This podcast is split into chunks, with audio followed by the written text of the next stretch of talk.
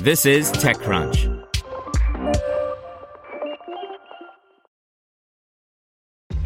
This episode is brought to you by ShipStation. You know, some things take a lot of work, like sending little robots to far off distant planets. And just as that's challenging, so too is running a successful e commerce business, especially when there's so much to do. So I want to introduce you all to ShipStation.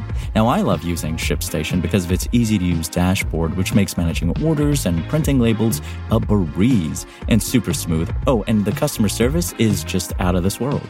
It's exactly what you need to help grow your business. Sign up for your free 60-day trial at shipstation.com slash technews. That's shipstation.com slash technews. Lyft expands its rental business with Sixt Partnership by Kirsten Korosek. Lyft continues to expand beyond its core ride hailing business into bikes, scooters, transit, and now rental cars. The company said Thursday that it's taking Lyft Rentals, a pilot program that launched in December, and expanding it through a partnership with Sixt.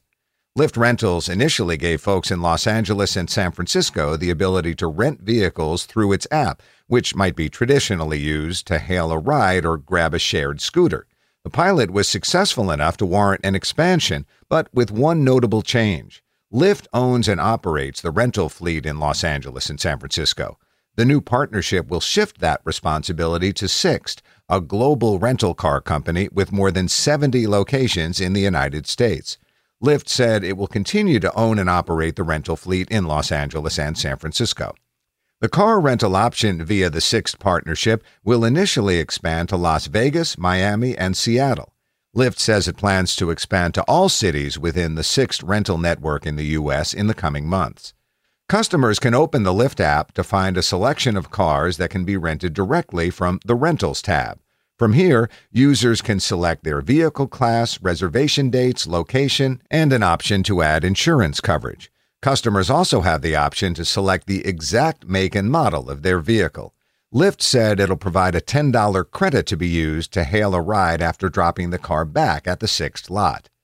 Lyft Rentals shouldn't be confused with the company's Express Drive program, which gives people who want to drive on the Lyft ride hailing app a way to gain access to a vehicle. Express Drive, which is in partnership with Hertz, is aimed at drivers. Lyft Rentals is a consumer product.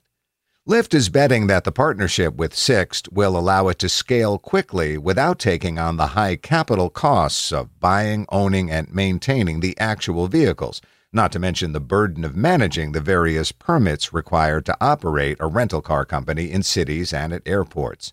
Lyft will receive a commission from each rental made through the app, according to the company.